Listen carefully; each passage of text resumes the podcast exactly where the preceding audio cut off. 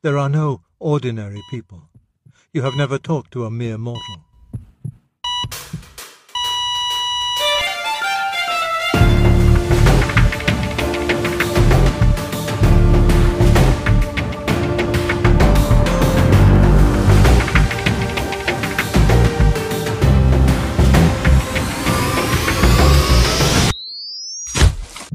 Welcome to No Mere Mortals Cover to Cover series. The Cover to Cover series is a chronological journey through the moments in the Bible, from Genesis to Revelation, centered on the main character of Jesus Christ. In 2020, the Lord directed the start of the Cover to Cover series that originally began as weekly installments for Sunday morning youth teachings at a local church. In 2023, the Cover to Cover series will move to being a podcast series, and Lord willing, will continue to be weekly installments. Job chapter 38, verse 1, and it reads Then the Lord answered Job out of the whirlwind and said, Who is this who darkens counsel by words without knowledge? Now prepare yourself like a man. I will question you, and you shall answer me. Where were you when I laid the foundation of the earth? Tell me if you have understanding. Who, who determined its measurements? Surely you know. Or who stretched the line upon it to what, where is its, foundation, uh, its foundations fastened? Or who laid its cornerstone? When the morning stars sang together and all of the sons of God shouted for joy? Or who shut in the sea with doors when it burst forth and issued from the womb? When I made the clouds its garment and thick darkness its swaddling band? When I fixed my limit for it and set bars and doors? When I said, This far you may come, but no further? And here your proud waves must stop. Have you commanded the morning since the days began and caused the dawn to know its place, that it might take hold of the ends of the earth, and the wicked shall be shaken out of it? It takes on form like clay under a seal, and stands like a garment from the wicked, their light is withheld, and the upraised arm is bo- broken. Have you entered the spring of the sea, or have you walked in search of the depths? Have the gates of death been revealed to you, or have you seen the doors of the shadow of death? Have you comprehended the breadth of the earth? Tell me if you know all this. Where is the way to the dwelling of light? The darkness, where is its place, that you may take it to its territory, that you may know the path to its home?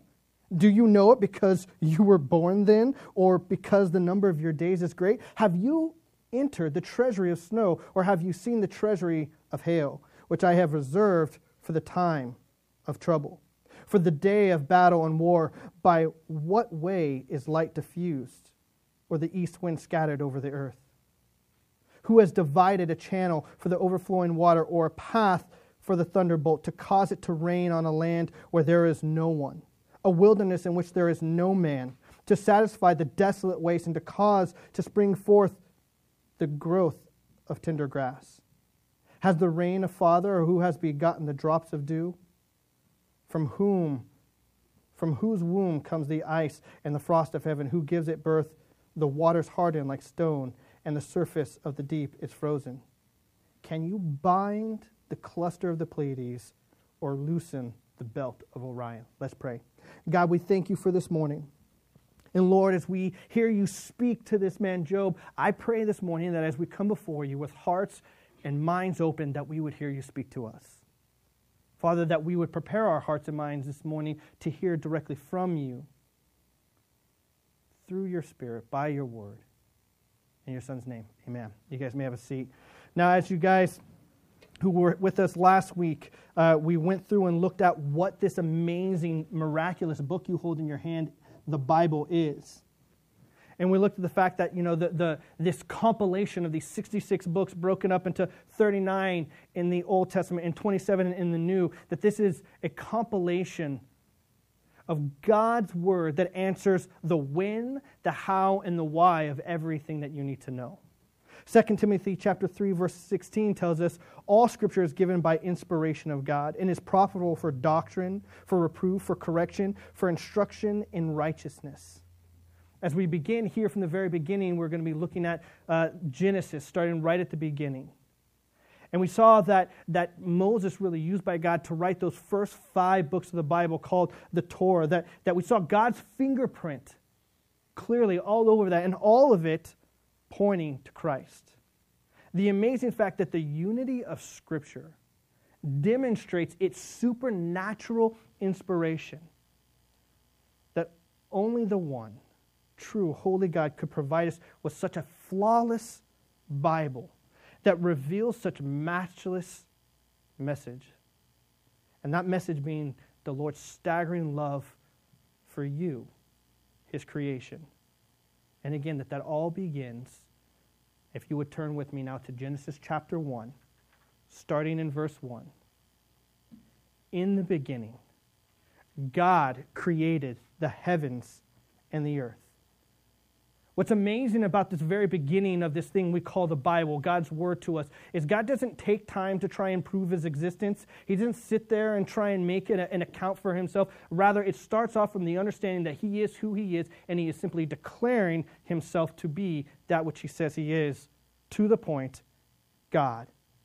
Psalm chapter 14, verse 1 says, The fool has said in his heart, There is no God. In Romans chapter 1, verse 19 through 20, it says that that which may be known about God is plain to them because, because God has made it plain to them. For since the creation of the world, God's invisible qualities, his eternal power, and divine nature have been clearly seen, being understood from what is made, so that people are without excuse. So as we look here, Genesis 1 1, in the beginning, God created the heavens and the earth. And, and that begs then the question as we start this, okay? And I think it's a fair question that someone may have asked, maybe in your youth, maybe even into this day.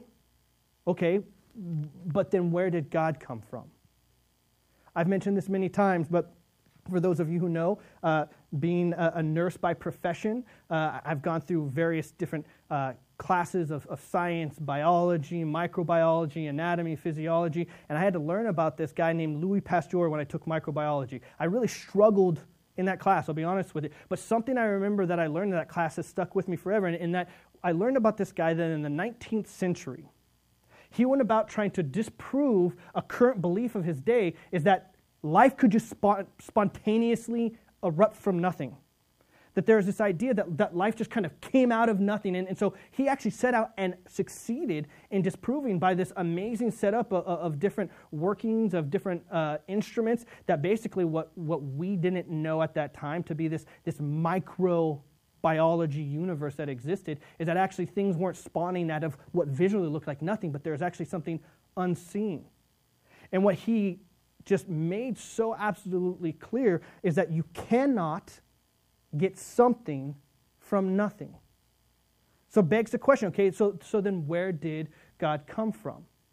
And as you look at this earth and as you, as you look at different uh, things of creation, you would ask, well, where did that come from? Let's, let's just take an apple. Okay, that came from a seed. Where did that come from? Came from the apple before. It came from a tree.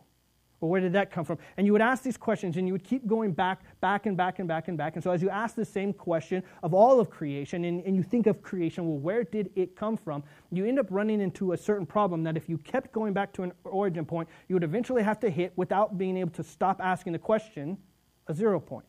Because even if you said, well, uh, you know, the, the space dust, where did it come from? You need to ask that same question where did it, and you inevitably would hit a problem if you ever got to a zero point. If you ever hit a zero point where you stopped asking the question, where did it come from, then you would have nothing.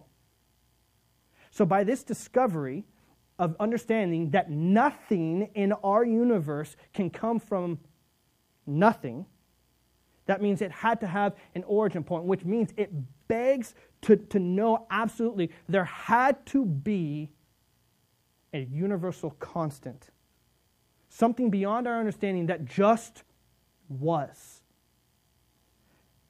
And interesting that in Revelation chapter 1, verse 8, God says, I am the Alpha and the Omega, the beginning and the end, says the Lord, who is and who was and who is to come, the Almighty.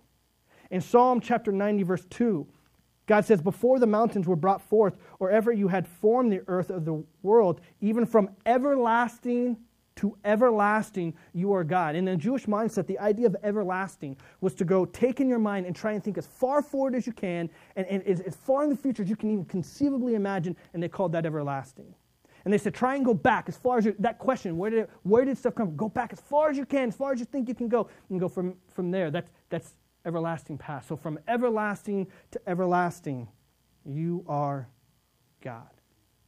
So to ask that question, where did God come from? He simply, even by his word, who he declares himself to be, he is the just was, the ever was, the ever I am. Genesis chapter 1, verse 1, in the beginning, God. If you look at that word, the title, the name God, it is the name Elohim. What's interesting in the Hebrew language is that if you ever want to make something into a plural, you add the I am. For us, you know, we think of adding es to things. That's how we, you know, try and make something multiple. In the Hebrew language, it's adding I am. A cherub, well, if you have multiple cherub, it's cherubim. You would have this idea. So, what's interesting here about this word Elohim, right in Genesis 1, chapter 1, is that it's a plural. It's a plural noun. Is that is it saying El, God, Elohim, plural, is that you have Elohim who created the heavens and the earth. What's interesting about, again, this idea of this plurality, yet we say we serve one God, is in Deuteronomy chapter 6, verse 4. It says, Hear, O Israel, the Lord our God, the Lord is one.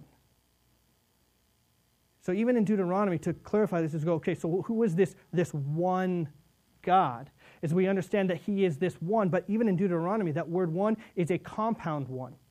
It would be sort of like this. If I said to you guys, I got a dozen or one dozen donuts, you guys would understand when you walk into that room, you're not going to find one donut. You're going to find a box of 12. That it is a unit that is composed of multiple. Or for instance, I might say something to this I hold up my fist. And already in that moment, you can see, yes, it's a fist, though a singular unit, it is composed of multiple. It is the same type of language that's being used here in Genesis chapter 1, verse 1 is clarified by Deuteronomy 6 4. The Lord Elohim, God is one, but a one already known to be a compound one. Already from the very beginning of the very first verse of the Bible, we're seeing the doctrine of the Trinity made clear. It's, it's made even more clear and more understanding when you look at the language when it says there that God created because the verb is in the singular tense. So you have a plural noun acting in a singular matter. So even the language is telling you here it is one God, this three in one acting singularly to create. And we know this to be true, again, as this doctrine of the Trinity clearly seen from this very first verse carried throughout the entirety of Scripture. As we're told there in John that this God, creator, is Jesus himself. John chapter 1, verse 1. In the beginning, similar language here, John is invoking, just like in Genesis, was the Word, and the Word was with God, and the Word was God. John chapter 1, 14 then tells us who this Word is. And the Word became flesh and dwelt among us. And we beheld his glory, the glory as the only begotten of the Father, full of grace and truth. In between there, John chapter 1, verse 3 John tells us that all things were made through him, Elohim, Jesus, the Word made flesh. And without him, nothing was made that was made. We said this looking at this Genesis 1 1, looking at the word created. God created the heavens and the earth. The word created here is the word bara.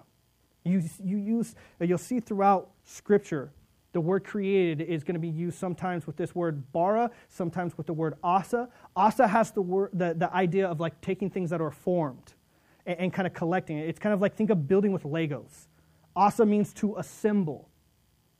Yet bara means to create something that was never in existence before.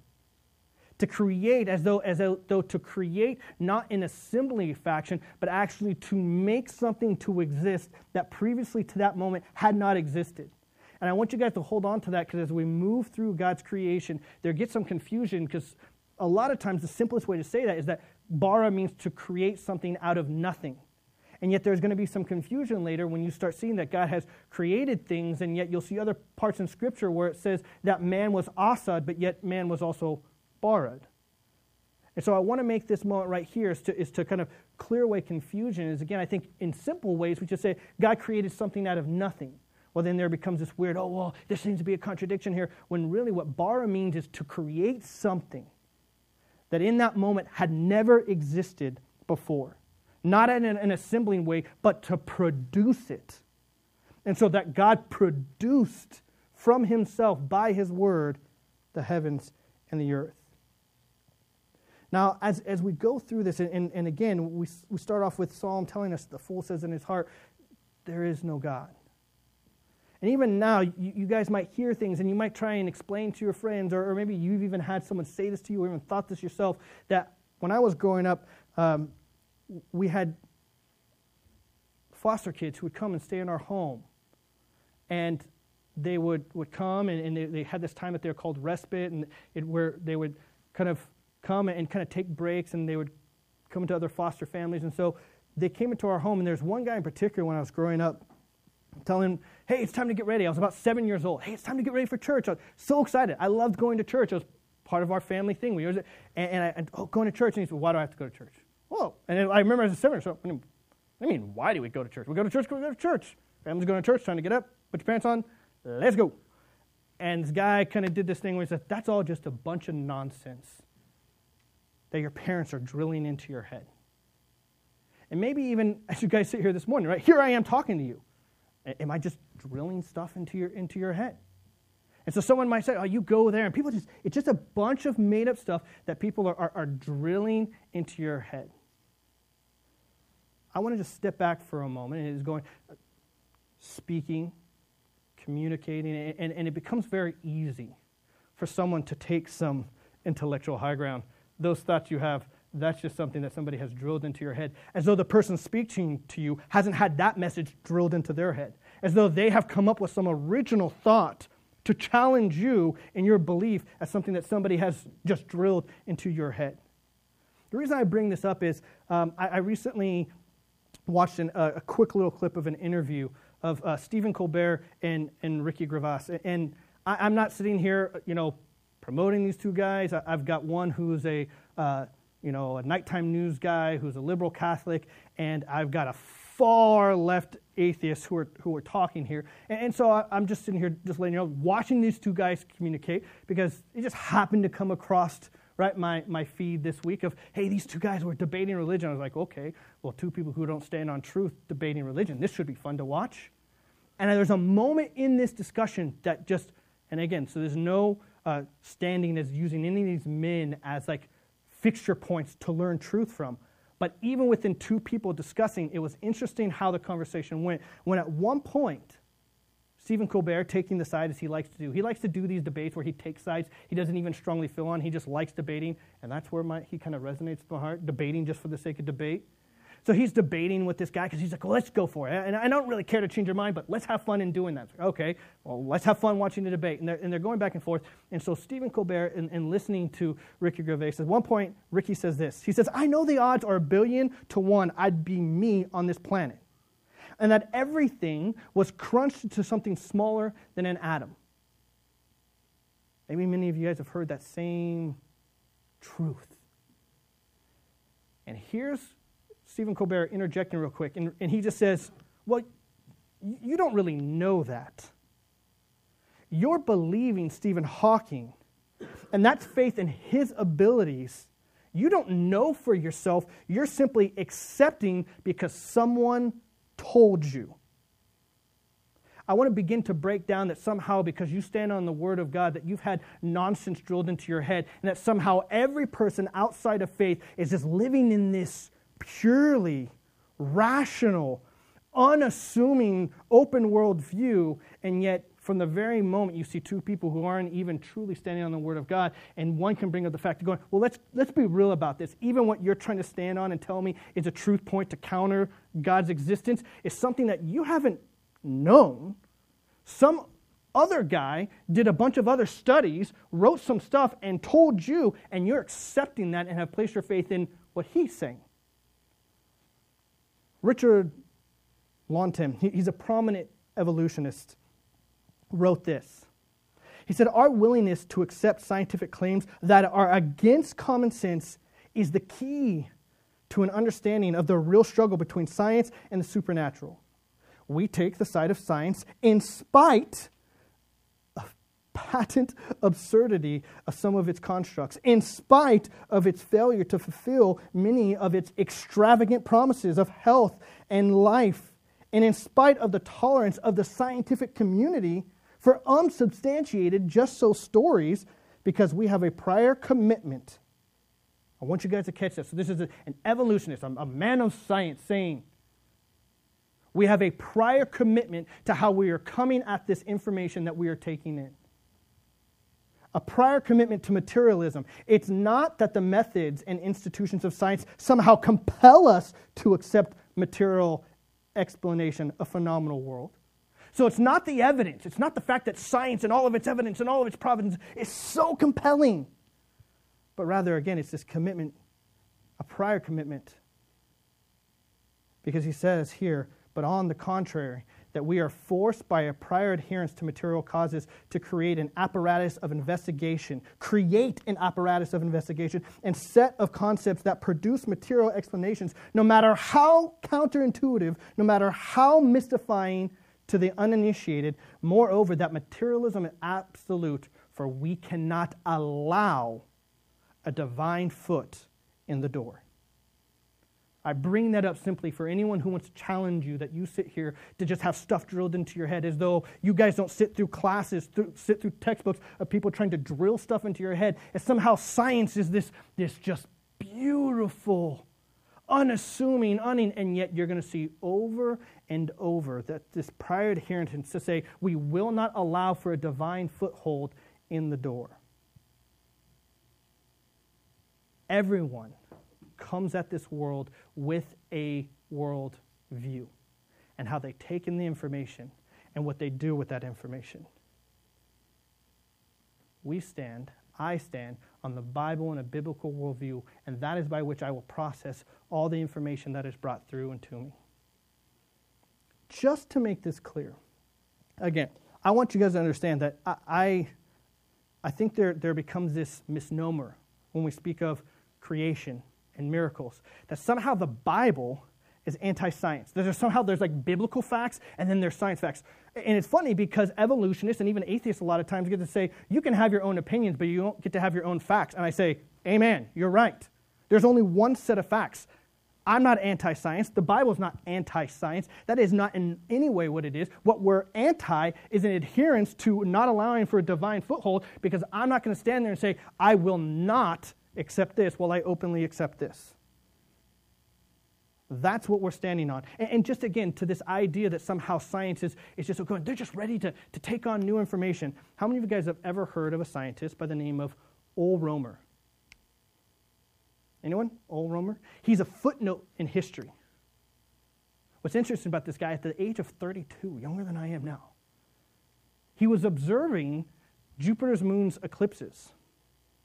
And in 1676, this guy discovers something that up to then was considered absurdity. He found out that the speed of light was actually not infinite. That Though incredibly fast, it was finite. It was something that you could measure. And he had all of his research and he put it all out there, and the science community rejected him and scoffed him to the point where he's barely a footnote in history. And they give all the evidence to a guy who 20 years later ends up discovering the same thing that he discovered. And they give all this credit to this, to this other guy. My point here is for over two decades, a man with scientific process had the information provable, and yet, because out of adherence, to something that they wanted to believe that went against counter to everything else that they knew at that time to be true. They rejected it.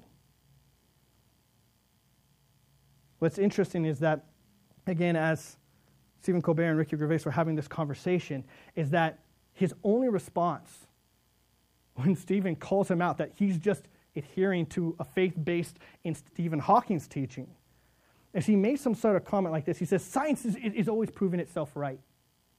And as I heard him say that, and, and he goes on to make just these, these unsubstantiated claims that people think sound smart when you just throw stuff around. But you see someone who just kind of in that moment scrambles and then goes, okay, well, let's shift gears to a different topic that I was trying to get to.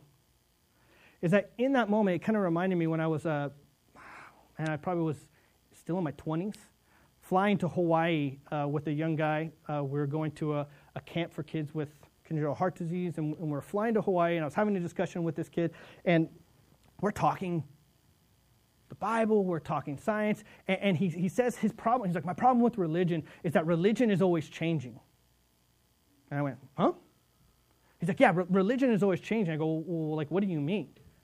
And again, not being able to really give me any concrete, because again, I know what the word says. It says, in the beginning, God created the heavens and the earth. And as you go throughout Scripture, that, that's not something to deviate. It's from the very beginning that there is one God in three persons, Elohim. And I went, oh, oh, do you mean how, like, science used to say that Earth was the center of the universe? oh, no, that wasn't true. How about the fact that science said, oh, the, the, the universe is 2 billion years old? No, sorry, we, we meant 10 billion years old. Nope, sorry, we meant 70 billion years old. Oh, you mean like that? You mean how science in itself admits that with new discoveries, always learning that what we're actually constantly doing is discovering what we were wrong in. So, in, in a way, if you want to apply that same thing, if you're meaning that this new discovery shows that there's always a lack of understanding and a lack of knowledge, and that you were living in error, the fact that if you took physics books from the 1950s, you'd have to throw them all out because zero percent of that stuff is going to be stuff, I won't say zero percent, most of the stuff becomes something that's been completely undone. So again, is it God's word, this never changing word that has been unchanging from over 4,000 years? Genesis chapter 1, verse 1. In the beginning, God created the heavens and the earth. Isaiah 48, 13. God says, Indeed, my hand has laid the foundation of the earth. My right hand has stretched out the heavens. When I call to them, they stand up together.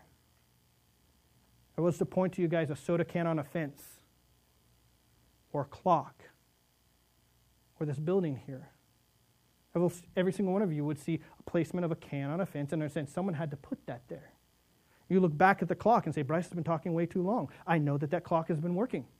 Someone had to tune that up correctly.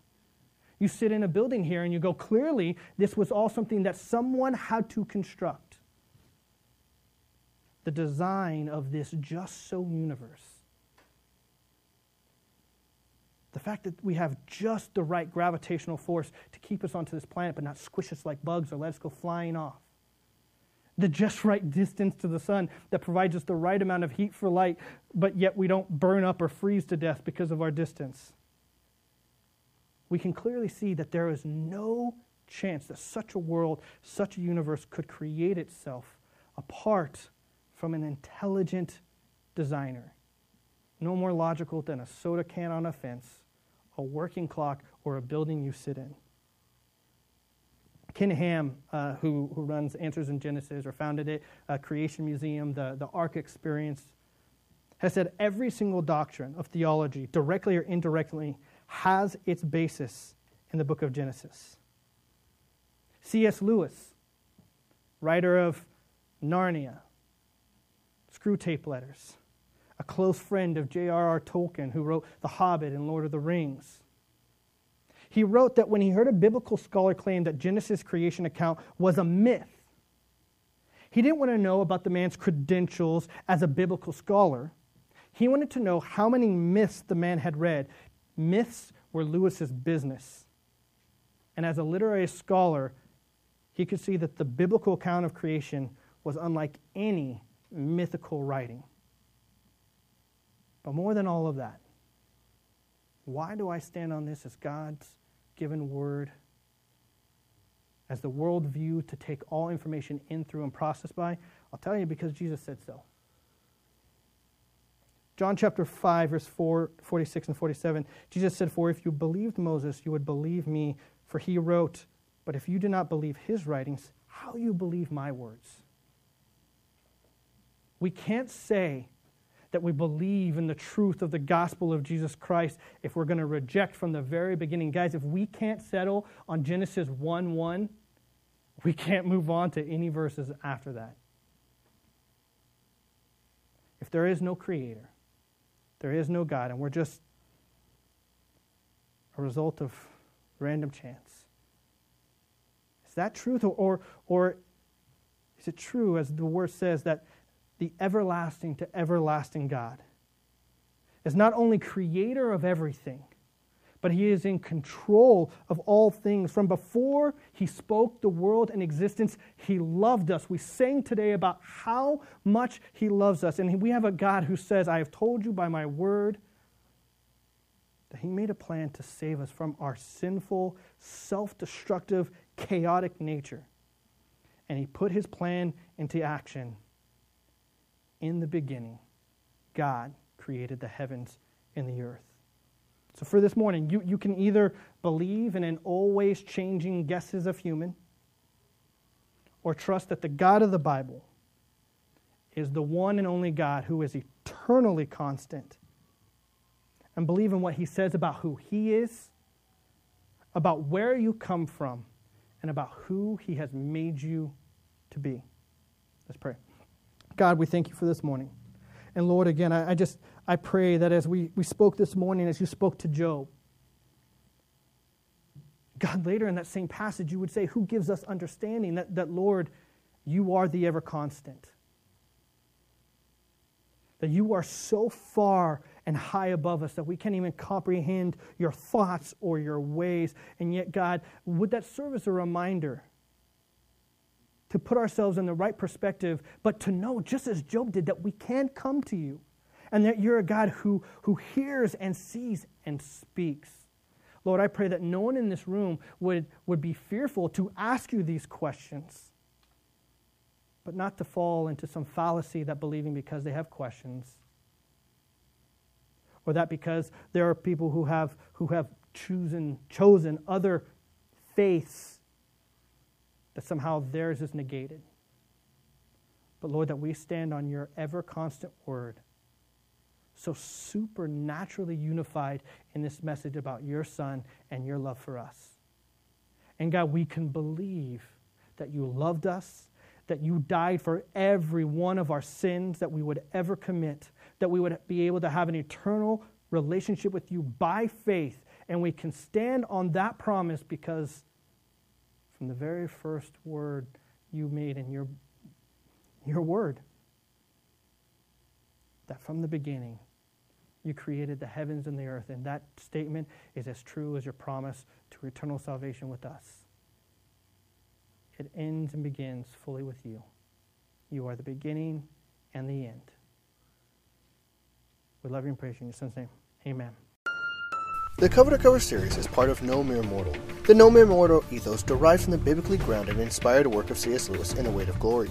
You can find more No Mere Mortal content, including the Cover to Cover series, on our website at nomeremortal.org. Follow us on Twitter, Truth, Facebook, YouTube, Rumble, and most major podcasting services. Subscribe, follow, like, comment, leave a review, and share.